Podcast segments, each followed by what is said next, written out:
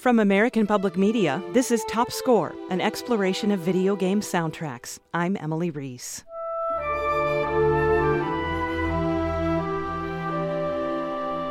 One thing that people don't realize is that um, despite the incredibly impressive uh, Kickstarter funding that the game has, this is a teeny, tiny budget for a game.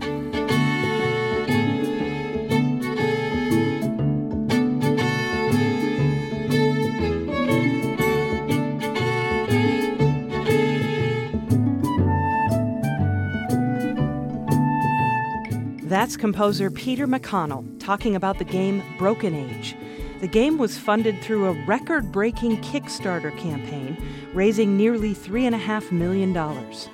By comparison, Grand Theft Auto V cost $265 million.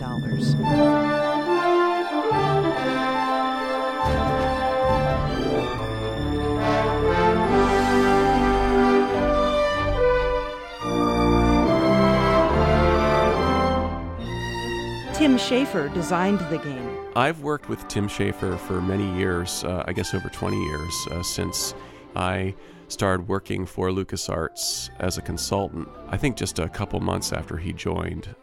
It, he was a scripter, he wasn't a game designer in, in those days. He, uh, he was, you know, one of the folks working on the game. And, and so the first project that we worked on together, I believe, was um, Monkey Island 2.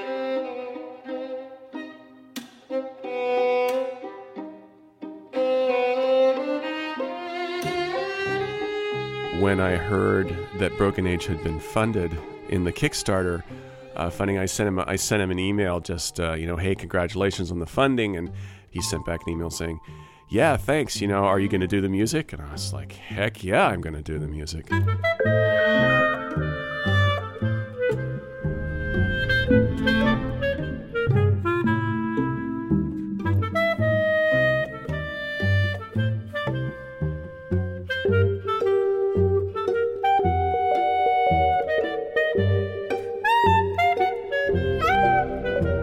Initially, McConnell planned to use three string players and three wind players.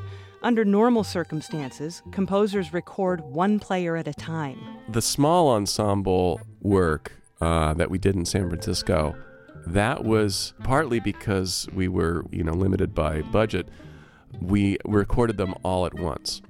The result was, as much as possible, they were they were always playing together and listening to each other, which is not something that you usually do.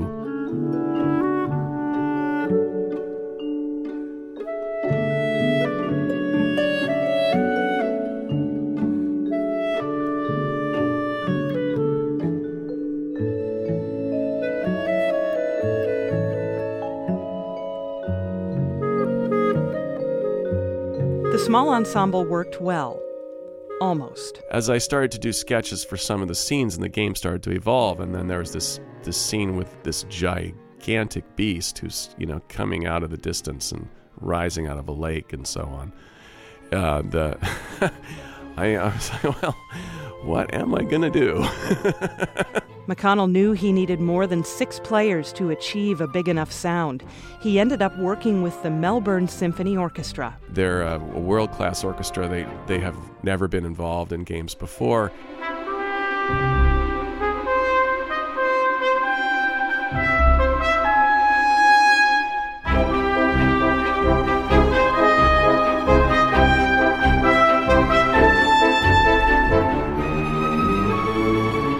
Piece might sound familiar to you. There were times, definitely, that I thought of Stravinsky for some reason. Um, there, there I don't know. Maybe it's because I had one of his scores open while I was writing it. I had to do a little bit of reference to Stravinsky for the for the Maiden's Feast.